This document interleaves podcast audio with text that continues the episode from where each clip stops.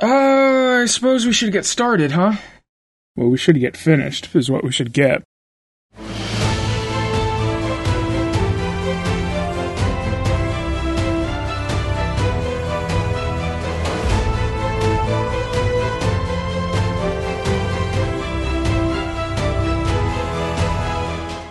Hello, listeners. Welcome to the Non Toxic Fanboys podcast, where the name is aspirational.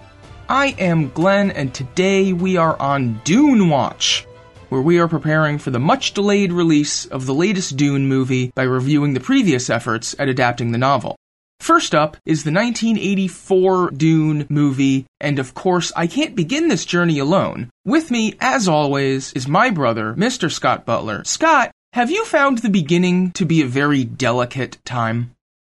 Lately, I've been finding just about everything to be a very delicate time. That is a 2021 mood. I mean, I talked a little bit about that on our latest Patreon show, but yeah, I'm in a very delicate space right now. yeah, you and me both. So, we're talking about the 1984 Dune, the first filmed adaptation of the 1965 novel by Frank Herbert, which is one of the canonical sci fi novels. And it's also come down as one of those big, sprawling, epic, huge stories. And so it presents a lot of problems and a lot of difficulties trying to adapt it for the screen. And so there are a few different efforts that we're going to be talking about in the next few shows. What do you think are really the main difficulties, the main challenges trying to adapt this novel? Well, on the one hand, I think it kind of depends when you're talking. Because if you were going to adapt this novel in the past, you had to spend a ton of money on special effects, which I'm assuming they did for the 84 movie, but it certainly doesn't look like it. Nowadays, a lot of that stuff is a lot more common. A lot of that stuff, I don't know if it's necessarily cheaper, but it's certainly done a lot more often. It's not such a unique thing that other movies aren't doing. Like, how many movies that came out in 1984 had the level of special effects you would need to adapt Dune, whereas nowadays every Marvel movie has more effects than you'd need to adapt Dune? On the other hand, I don't necessarily think there are any real difficulties in adapting the novel Dune that aren't already existent in adapting a lot of other novels. That's what really jumped out at me watching the movie this time is I mean, we'll get to reviewing the movie itself, but a lot of the deficiencies in the adaptation, I think, are common to adaptations of a lot of other novels. That's true. A lot of the difficulties are shared with some other adaptations, and the comparison that kept coming to mind for me was The Lord of the Rings. Lord of the Rings and Dune were both considered by many people for a long time basically unadaptable, at least in a way that would feel whole in a way that would make sense to the people who had read the book as well as the people who hadn't. And a lot of those difficulties, I think, come from the same places, where Dune has a complex, multi layered, incredibly detailed background mythos that is referenced in small ways and large ways throughout the novel with the terminology that people use, the backgrounds that different characters and different groups within the society in the novel possess, and the different contexts that everyone is operating in, different subcultures, things like that.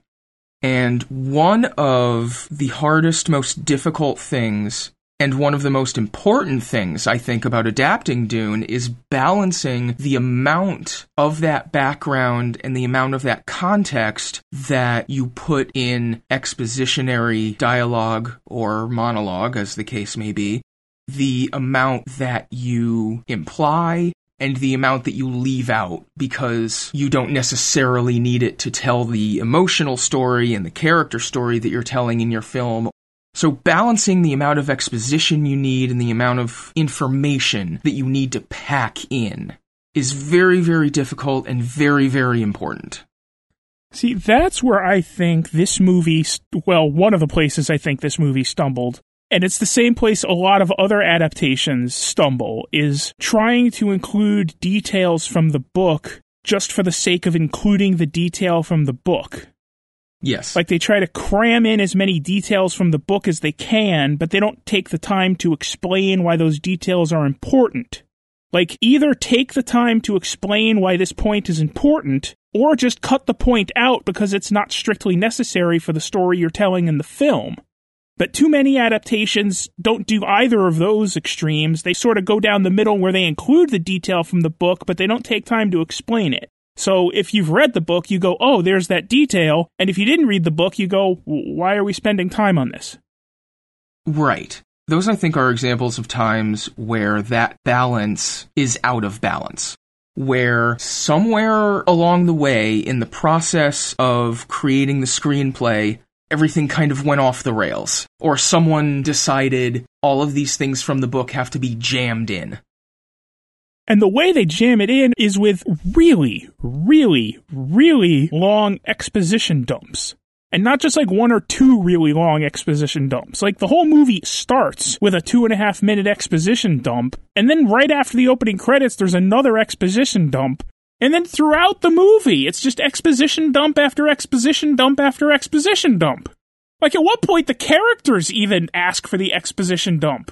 When they introduce the still suits, and Duke Leto says, Thanks for giving us these still suits. Can you please stop the movie and explain to us how they work? Can you make this exposition interesting? I am Max von Sydow. I will die trying. Let's clarify briefly.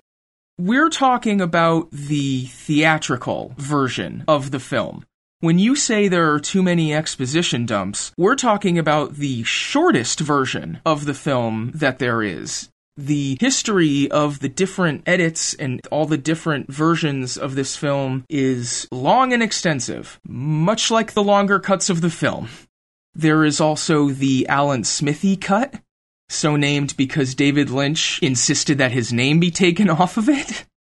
Yeah, that's worth noting. We decided to watch the version that was officially released and the version that the director chose and said, This is the version I support. This is the movie I made. This is my movie. So we're going along with David Lynch and watching the version of the movie he wants. So when we talk about all this, keep in mind we're talking about the shortest, most dramatically taut version of the film. I mean, we've seen the Alan Smithee cut, I don't know how much you remember, but I know I watched it with you, and it was a lot. You watched it with me? Yes. I thought the only time I saw that cut, I was watching it with two friends of mine in high school. I don't remember ever watching it with you. No, we watched it sometime in the late 2000s, oh, 07, 8, 9. I don't remember that. Oh, yes. Of course, not having seen it since sometime circa the late 2000s, I can't speak authoritatively on every aspect of it, but yes. So, that being said, getting back to some of the pacing issues and some of the exposition issues and these issues that come up when adapting this type of book, I keep thinking about the Lord of the Rings movies again, and I keep thinking about the prologue in Fellowship, which within a span of a few minutes covers thousands of years of history, tells you what it is that you need to know. And you know what else that prologue does? It tells a dramatic story. Yes, it's exciting. It's not one actress staring at the camera on a starfield and then she fades out to the starfield and then fades right back in and continues talking uninterrupted the entire time. And then she fades out again and fades right back in again. She just fades out a couple of times for no particular reason and also at the end of the movie they don't even include the part where she marries paul to legitimize his claim to the emperorship so like there's no point to that character even existing and yet she's the one that gives all this two and a half minutes of exposition right off the top. Well, I mean, like you said, there are three consecutive info dumps right at the beginning of the film. There's the Princess Irulan's monologue before the credits, and then there's the scene with the Emperor and the Guild Navigator where the Emperor stands in the middle of the frame and tells us what's going to happen for the next hour and a half of the film. And then there's a scene with Paul looking at an instructional tablet of some sort that's giving him the most generic exposition about this is the planet Arrakis. This is the planet Giedi Prime. This is the planet Caladan. because it's basic information that the audience needs, but there's no effort to dramatize it. None at all. And if they're so pressed for time to cram in all of this information from the book, why do they waste so much of it on these scenes with the Emperor and these like ridiculous puppets in giant tanks? None of which is from the book. it's I was going to say it's very strange. There's much that's strange here. Well, every bit of design in this movie is a fever dream. I said the most important thing about adapting Dune is balancing the exposition with drama, right? The second most important thing that I think, in my opinion, you have to do if you're adapting Dune is to make it weird as hell. And in that, this movie succeeds. It is weird as hell. Why does it have to be weird? That's the kind of thing where the first one out of the gate sort of sets a precedent. The only reason people think a Dune adaptation has to be weird as fuck is because this movie was weird as fuck, and everyone compares all their later work to this movie. But this movie is crap! So there's no reason anyone should try to emulate it. That's another thing that jumped out at me, really, watching this movie critically this time. This movie is terrible. The pacing is terrible. Most of the acting is terrible. The story is near unintelligible. Huge swaths of it don't make any sense. Huge swaths of it only make sense because I know the story from the book. The writing is terrible because all the exposition dumps, all of the fucking voiceover monologues. There are just so many terrible choices that go into putting together this movie. It, it's a terrible movie, in addition to being a terrible adaptation.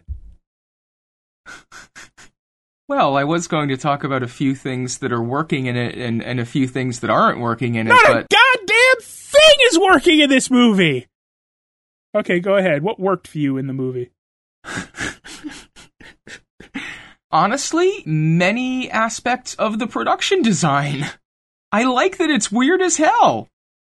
I think the value of making it weird as hell is that there are so many aspects of the construction of the universe that are grounded in feudal house structures and internecine feudal politics that is imported into this sci-fi context and making the design bonkers is one of the things that marks that departure, I think, from a story fundamentally warring houses, fighting over resources, etc., etc., etc. This could be a medieval feudal story, but it's in this sci-fi setting. So the outlandish production design, I think, creates that sense of strangeness that you need for this. I think it needs to feel strange, fundamentally.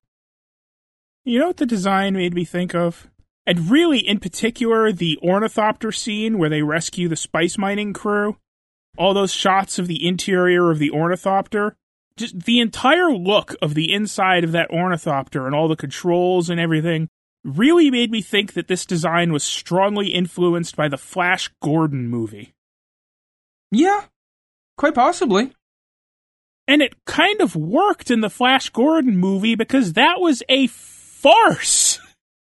Because that movie was just ridiculous, over the top camp. Nothing in that movie was to be taken seriously. It wasn't trying to tell a serious dramatic story. And so it just all sort of worked as part of the ridiculousness. I've never seen Dune as like part of the ridiculousness. It's not trying to tell a ridiculous farcical camp story. I think any affection that people have for it still is in the context of camp, but certainly at the time that's not what it was going for. I can understand appreciating aspects of this movie from the perspective of Jesus Christ, that is just fucking ridiculous. But if we're judging it as like a movie, if we're judging it as a movie trying to tell a story, and even worse, if we're judging it as a movie trying to tell the story from the novel Dune by Frank Herbert, that's not how you go about it. Well, no. I mean, in terms of reviewing the film and determining at the end of the day, is it a good film? No, no, it's not. Is it a story that's told well? No. Another problem with the adaptation is that in order to adapt the story of Dune, you have to understand the story of Dune. Ideally. The entire point of the story of Dune is that prophecies and religious fervor and idolization are bullshit. They are bullshit constructed by powerful entities to protect themselves. That is the entire point.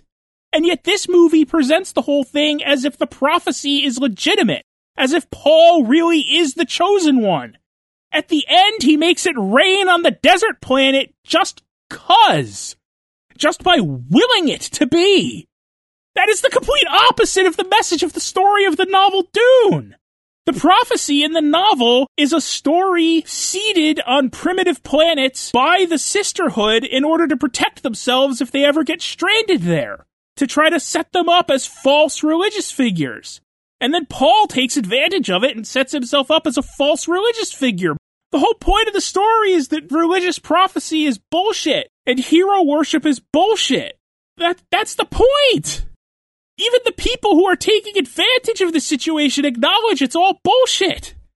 But the movie presents it straight as if there really is a prophecy and Paul really does become a god. And it's awesome. That's where we disagree, apparently. No, no, no, no, no, no, no. I'm, I'm, no. What I'm saying is it's presented as he is the chosen one, the prophecy is about him, he is like as unto a god now, and it's awesome. He has these powers, he can do all this stuff. I just started rereading Dune. I haven't read the actual book since, I don't know, 2001. Yeah, I haven't read it in probably about 20 years, but I've been rereading sections in the last few days since I started watching the movie. Yeah, I, I started it again just a few days ago, so I'm not very far into it. So I don't remember exactly how much of this is in the first book and how much of it is from the second and third. But it is a major, major plot element that Paul takes on the mantle of this religious figure and the leader of this huge movement he seizes power and it is completely miserable for him. He hates it. He hates knowing that he has to because he gets these powers to see the future and he knows that it's terrible. That's the entire story of the sequel novel. Is Paul being miserable about the result of his seizure of the Imperium and trying his best to, like, unseize the Imperium and failing utterly. That's the entire story of the sequel novel. Another thing that like jumps out at me, and this isn't as large a problem as like making the prophecy from a story planted by the Bene Gesserit into like a real chosen one prophecy that comes true. This isn't as fundamentally a misunderstanding of the whole point of the fucking book but it jumps out at me as such a stark thing that it's almost even worse. In the book, there's a line or two about the Fedaykin fighters, the core group that was trained by Paul and is closest to Paul and most dedicated to Paul and are the most skilled, most ferocious fighters. And it's said at one point in the novel that like they go into battle screaming the name Muad'Dib, and then they just like obliterate their enemies and whatever. Because they're in such a fervor of worshiping their leader, this religious figure who also trained them to fight. They're in such a idolatry fervor, such a religious fervor, they go into battle screaming his name as they take the fight to their enemies. And in the movie, they turn that into a technology that turns sounds into gunshots. Yes. Gah! How do you misunderstand a simple plot point so completely? Okay, breathe. Calm down. It's okay. It's a movie. it's just. I'm sorry, but everything about this movie is terrible. I mean, like I said earlier, in the larger sense, it fundamentally misunderstands the entire point of the story that Frank Herbert was trying to tell, but That particular detail is just so fucking ridiculous. They took a description of religious fervor and idolization of the great leader fervor and turned it into a gun that turns the sound of your voice into a blast. And then it just so happens that the new name that Paul takes on happens to produce the most powerful blast. I don't even understand how you could misunderstand that so badly. Like, where does that idea come from? I mean, in the final scene of Braveheart, the warriors run into battle screaming William Wallace's name. But, like, saying the name Wallace doesn't create an explosion in the English lines. Given everything else that William Wallace did over the course of that movie, I wouldn't have been surprised. I mean, he does shoot fireballs from his arse. We've all been there. The way you phrase that misunderstanding actually crystallizes something for me. This most recent time that I was watching the movie, it really, really struck me how much of it is just textbook hero's journey stuff. Oh, yeah. Whereas the novel was trying to deconstruct that. Yeah, well, that's something I didn't necessarily see in any great depth when I was 16. But the fact that all of this ultimately goes so poorly for Paul and for basically everyone, and the fact that the ways in which he slots into that hero's journey narrative when he and his mother join the Fremen tribes, when they follow this story, the fact that that story was planted in the religion of the Fremen and in the religion of all these different people by the Bene Gesserit sisterhood, like you mentioned, is a meta comment on that entire hero's journey story structure. It's not just not following it, it's not just subverting it, but if you think about it in a certain way, it's making that standard hero's journey story a story that people know and use in the world of the story and it's dramatizing some of the ways in which that is terrible. And the ways that it is constructed and manipulated by people seeking to reify and expand their own power. Well, there's a lot of points throughout the story. And like I said, this is like the entire story of the sequel novel Dune Messiah, but it's also part of the story of the original where Paul tries to change the course of events and can't.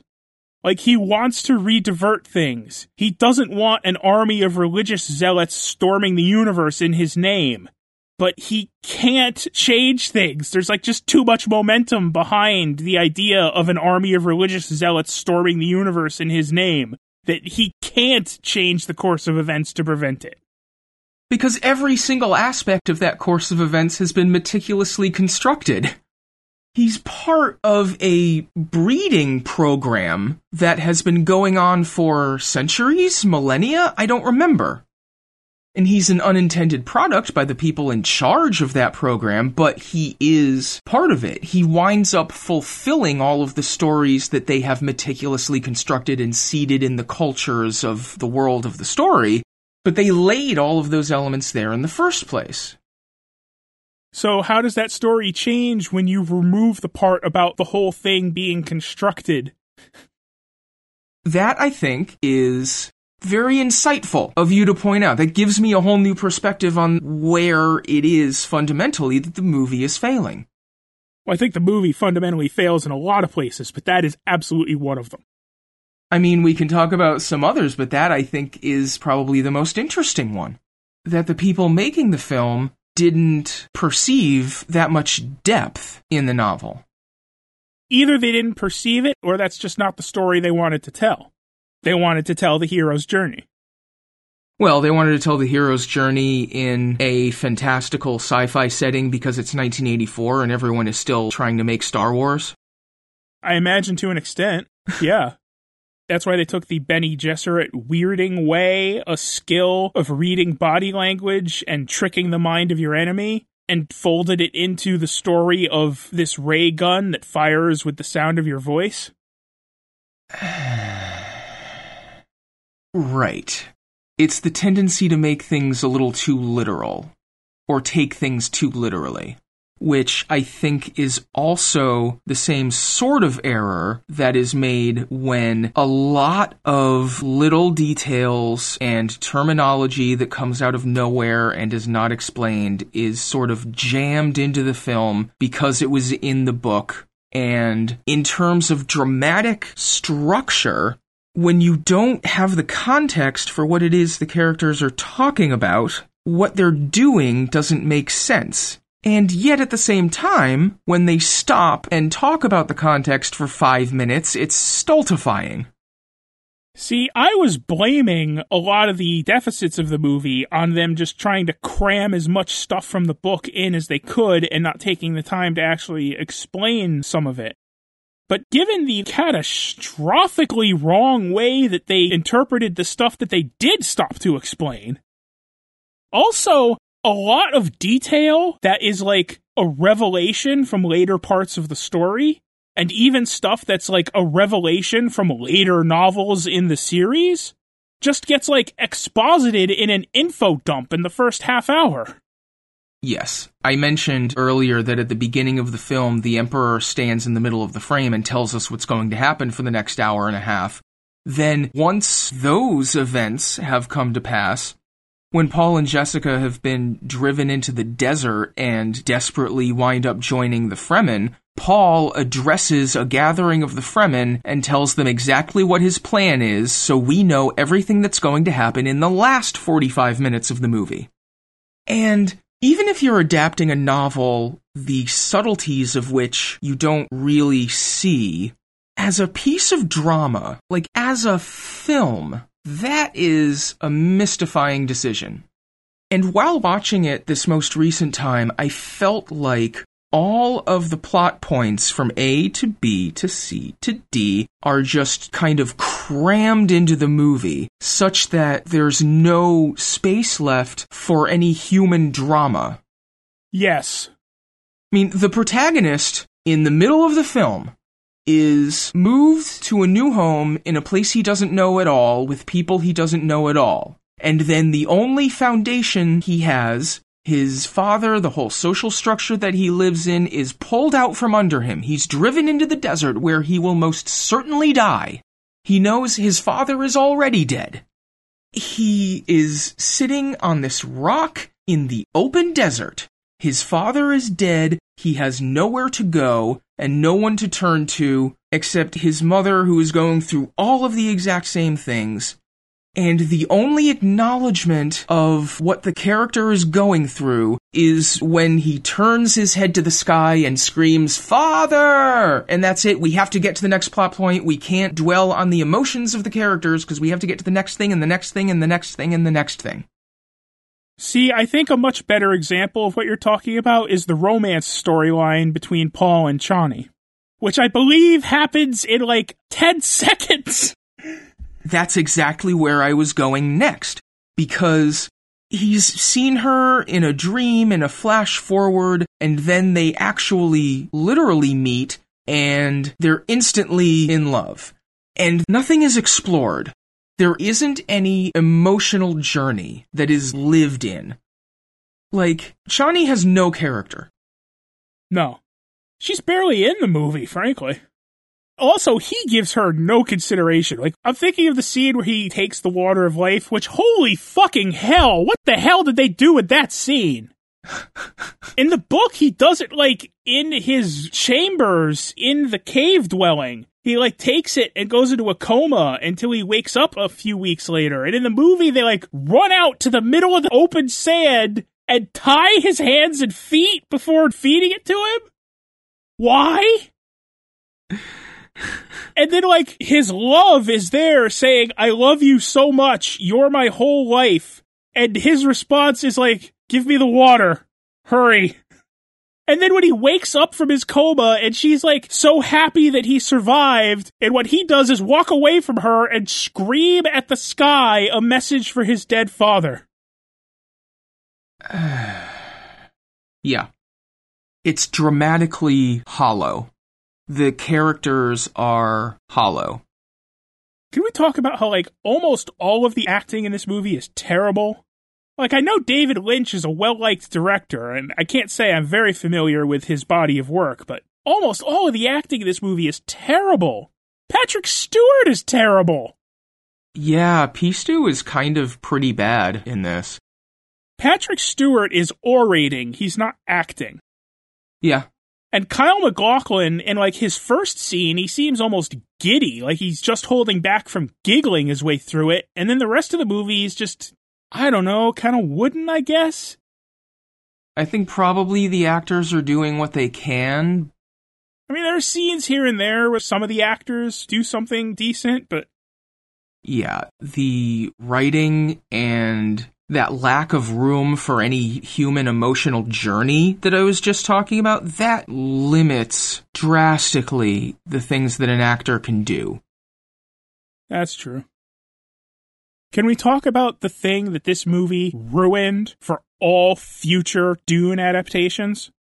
I talked before about how a lot of subsequent adaptations are referencing back to this adaptation rather than back to the novel.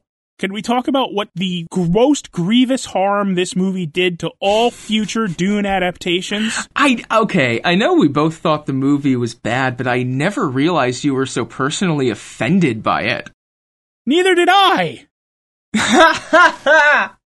like I said, I haven't watched it since high school. But like the most grievous harm this movie did to all future Dune adaptations is without a doubt the depiction of the Baron.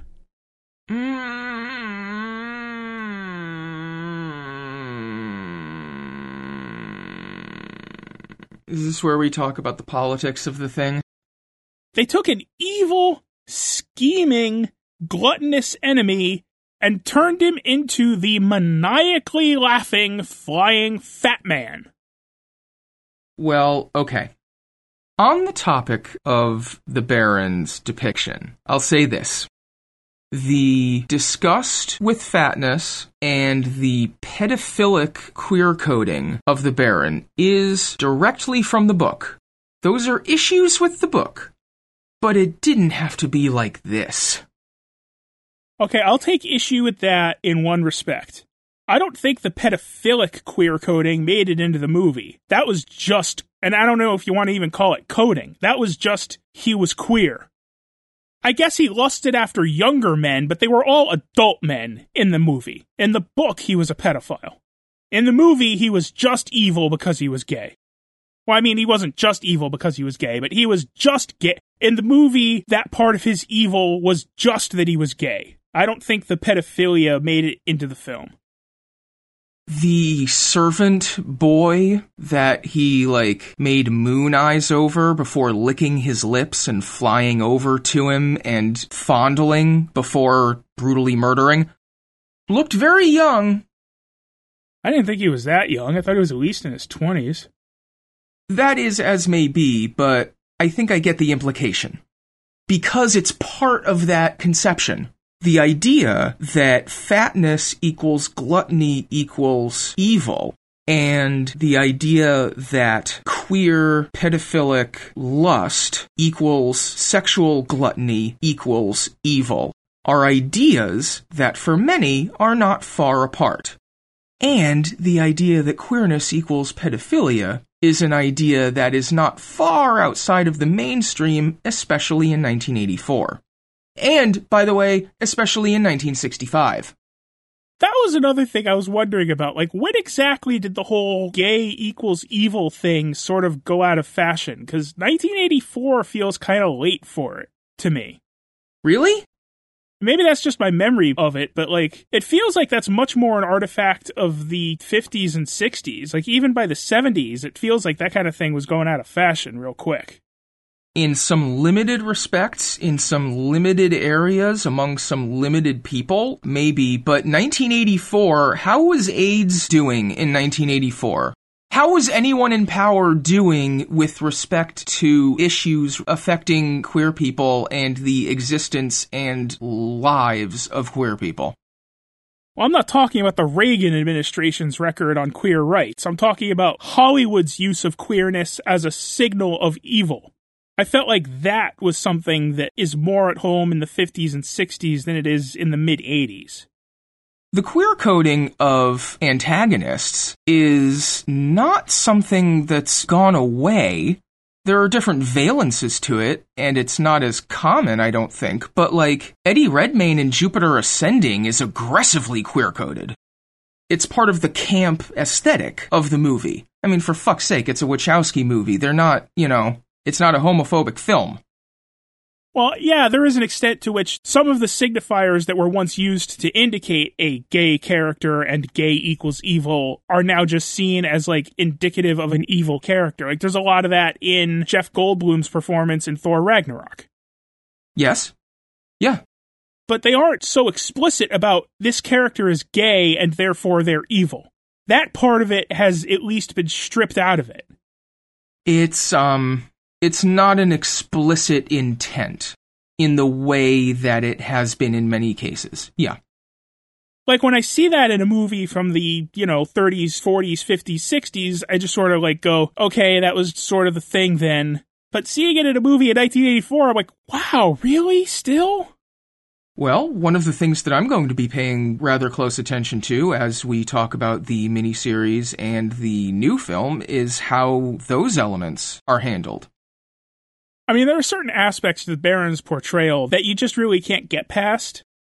Like, in the novel from the 1960s, his gluttony is part of his evil, and his pedophilic lust for underage boys is part of his evil. All of those things are wrapped up in each other and not easily separable because the fundamental character trait of the Baron is that he's hedonistic. And when he has urges for anything, whether it be food or boys or murder, he will indulge those urges. And that is why he's evil in the story, generally. So there is some work to do to take the character from that novel and to try to depict them with a more modern sensibility toward avoiding queer phobia and fat phobia and how much work you want to put into that will determine how your character of the Baron comes out. But they just really leaned into it hard in this movie. Like they went the complete other way of trying to avoid queer phobia and fat phobia. They made it more queer phobic than the book. well, like I said, I'm not that far into the book in my latest reading yet, but there are parts I'd be interested in getting to. I mean, I know that like accusing all gay men of pedophilia is a whole thing, and that's part of homophobia. But in the book, it is pretty clear that like the evil thing he does is go after underage people, not just same sex people.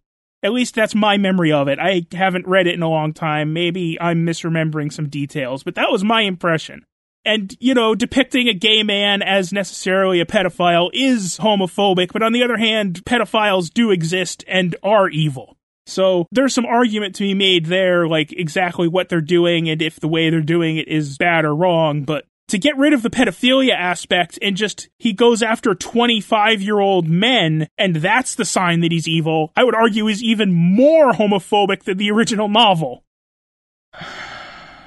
and I get that they're trying to depict him as disgusting, but why does he shower in motor oil before he kills that guy? Well, like, what's the character motivation for showering in motor oil? The character of the Baron, and especially the performance of the character of the Baron, is an element of the movie that I think then and now and forever is absolute camp. The movie takes itself so deadly seriously in many respects, but that character and Ken McMillan's performance in that role cannot possibly ever have been anything other than camp. That can't be accidental. Yeah, but the thing is, the Baron isn't supposed to be camp. The Baron is supposed to be scheming and menacing. Plans within plans is the phrase repeated in the book, right? Yeah. And it is true that in the performance that he's given in this film, I'm not sure he has plans within plans. In part because all of his plans have already been explained to the audience. I just looked it up, and the actor who's listed on IMDb as playing Harkonnen's victim was 25 in 1984. So, like I said, they completely stripped the pedophilia out of the Baron's portrayal. Well, One thing that also stood out to me as far as that character is that this movie is full of thick 80s beards. All of the Fremen are bearded. So, so many people are bearded. Duke Leto, so, so many people are bearded. That Harkonnen's victim, as you mentioned, was absolutely perfectly baby smooth. Well, yeah, but so was Paul, and so was Feyd, and so was Rabban, and so was the Baron. You know, they weren't preyed on by the Baron. Well, except, of course, when he drooled over Feyd.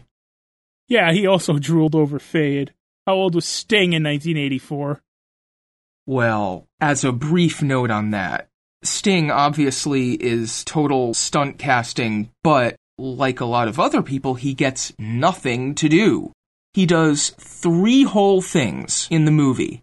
He wears a steel thong for 30 seconds. He carries a cat at one point, and he fights Paul at the end. Yeah, they don't even.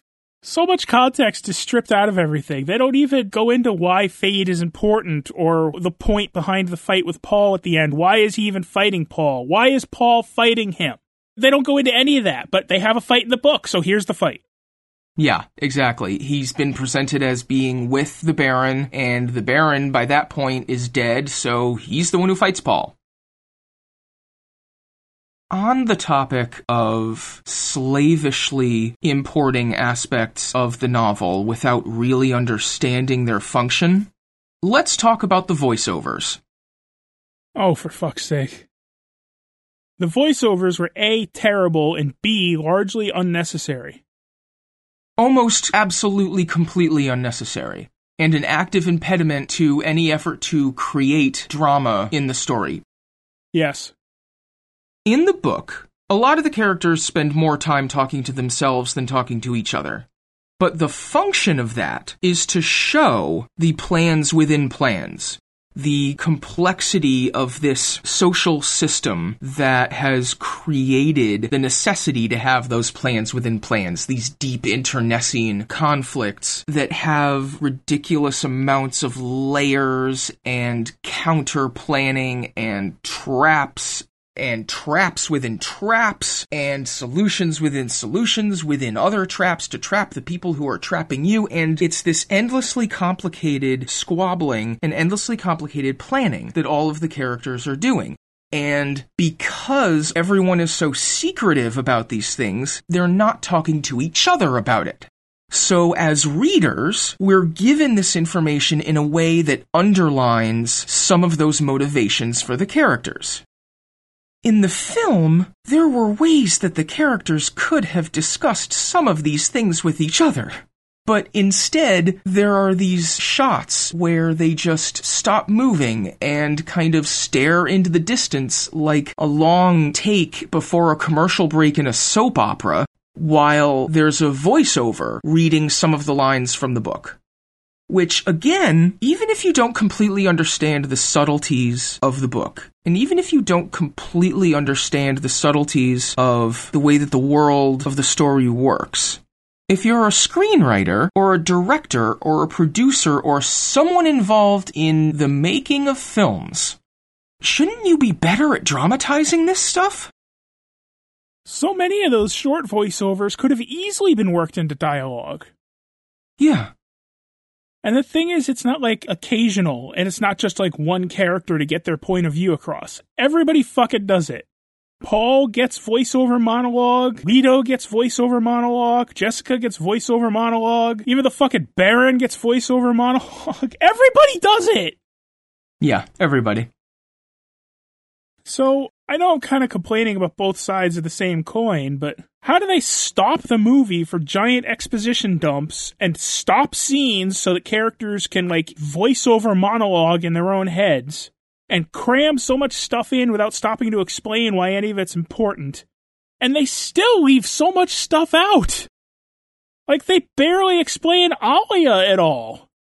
And when they do, they explain it wrong. They say she was born premature, but that's not what happens. Look, did you want to have another five minute exposition sequence where the Princess Irulan tells us about genetic memory? It would have been better than like getting it wrong. like they don't even include Paul's son at all. Oh God, no. Which I guess makes sense since they barely include Chani. They don't include his marriage to the emperor's daughter to legitimize his claim to the throne. He just sort of says, "I'm emperor now," and everyone just goes, "Yeah, I guess." Well, I mean, you killed Feyd, who is important for some reason. Yeah. Have any of the adaptations included Count Fenring? No, I don't think so. I think he might have been in the miniseries. I don't remember, but I'm pretty sure he's not in the new movie, and he definitely wasn't in this one. So, is there anything else you'd like to yell about?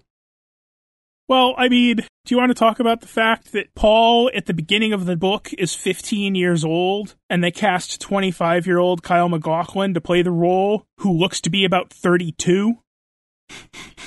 I literally wrote in my notes Kyle MacLachlan is 25 but looks 30. Paul is 16. And then looked it up because I had to know for the new film. Timothée Chalamet is also 25 but looks about 13, I think. I mean, Chani is supposed to be younger than Paul, but Sean Young is also 25. Which, I mean, I guess it's fine to age them up, but it does remove a lot of the character dynamics. I don't know if they are aging them up. What, you think Kyle MacLachlan is supposed to be 15? How old was everyone in Beverly Hills 90210? I mean, this is movies. This is Hollywood, baby. You know, all of the characters are still treating Paul like a child. You know, his personal tutors and such. I did appreciate that scene at the beginning where Thufir chastises Paul for sitting with his back to the door. And then later in the scene, they show the reverse angle, and you see there's actually 11 guards in the room with Paul to protect him. Yeah, but any of them could have been a Harkonnen spy. Well, then it's a good thing he wasn't sitting with his back to them, now isn't it? Also, good God, the shield effects in this movie. Well, that's. I mean, it's dated. Also, Duncan gets shot in the head while he has his shield activated, and the entire point of the shield is that it stops fast moving things like projectiles, but won't stop slow moving things like a carefully placed knife. I thought that was supposed to be a super special sci fi gun where the bullet slows down enough to penetrate the shield and then impacts the person. If they have super special sci fi guns like that, it defeats the entire point of the shield. I don't know, maybe that's a super special thing the Sardaukar have.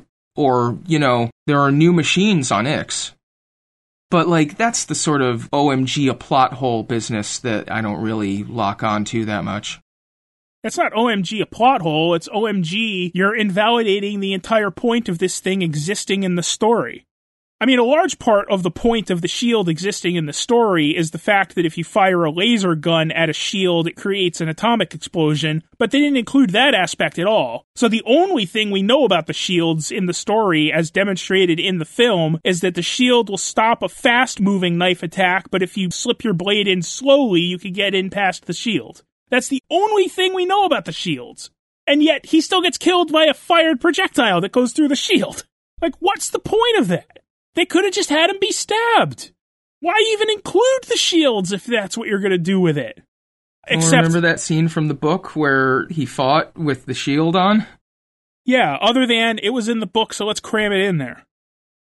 Yeah, overall, my impression of this movie after this rewatch is that it's just terrible. It's terrible as an adaptation of Dune, but it's also terrible as a movie. The story doesn't carry any dramatic heft. There's no character drama sustained ever. There's no momentum carried by the story because they keep stopping for exposition and voiceover monologues. A lot of it doesn't make sense because they're trying to cram as much stuff in there as they can without explaining the importance of any of it or how any of it relates to each other. So much stuff is presented as flat exposition rather than as revelations that the characters learn. The acting is mostly terrible. The effects look really, really fake, which is something that doesn't necessarily cripple a movie, but when everything else is bad around it, it just stands out as another thing that's bad. This movie is just all around terrible. As a work of drama, yes, it's pretty bad for many of those reasons. I agree. As camp, there are parts that can be salvaged. You know, join a uh, Dune meme group on Facebook. As we sort of wrap up, is there anything that you think really did work in favor of the film? I'm just going through my notes looking for anything that I noted that I actually liked.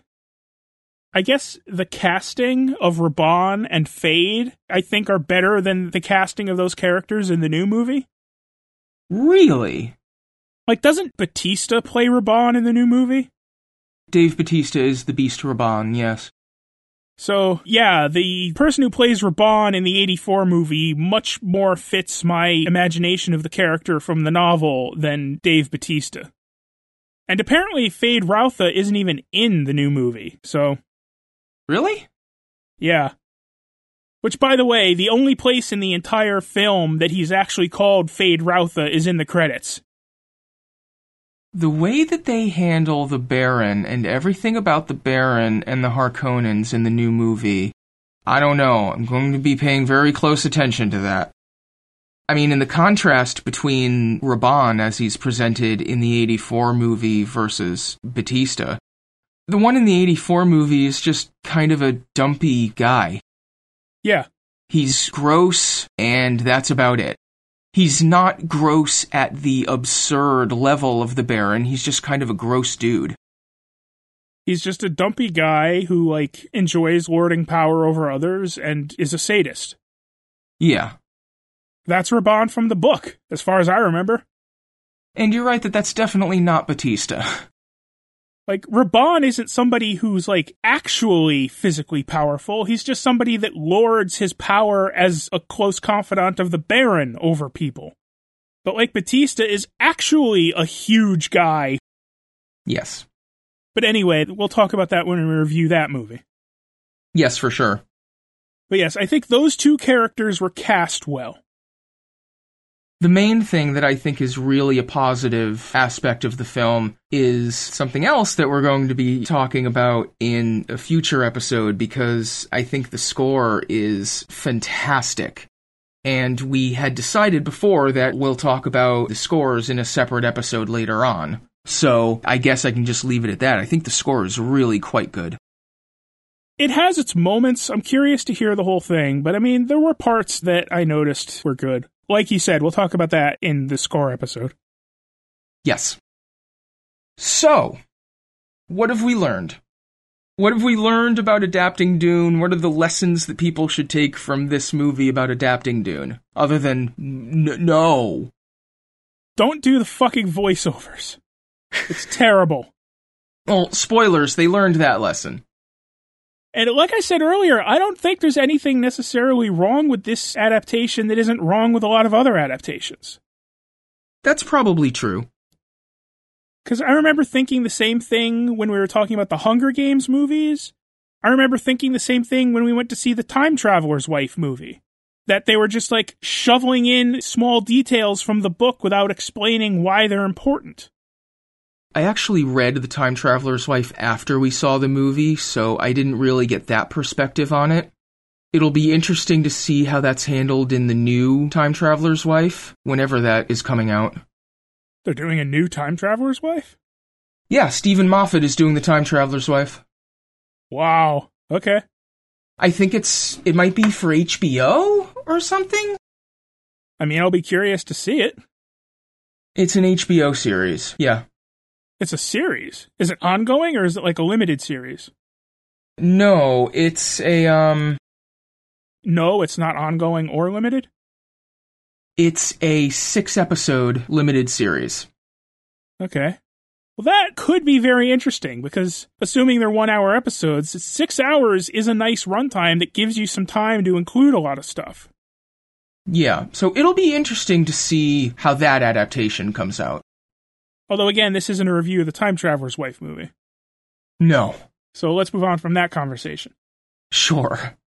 But yeah, like I said, a lot of the deficiencies, I mean, there are certainly filmmaking deficiencies and choices made in this 1984 Dune movie that I think were bad choices from a filmmaking perspective. But from an adaptation perspective, I think we covered the two most serious crimes is one, trying to include details from the book without explaining their importance, and two, just really fundamentally misunderstanding what the fuck the book is trying to say. I mean, the Capitol Couture ad campaign for the Hunger Games series wasn't any more against the themes of the book than making Paul a real, legitimate, messianic god figure. Hey, he's making it rain. And if you want to make it rain, come to our Patreon. if you have any questions, comments, or suggestions for the show, you can find us at Non-Toxic Fanboys on Twitter and Facebook, or you can email us at nontoxicfanboys at gmail.com.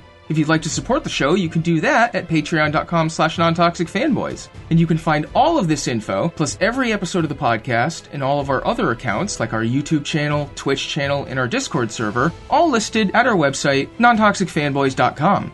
The theme music to this podcast is Discovery by Alexander Nakarada. Details are in the episode description. Thank you all for listening. We'll see you next time.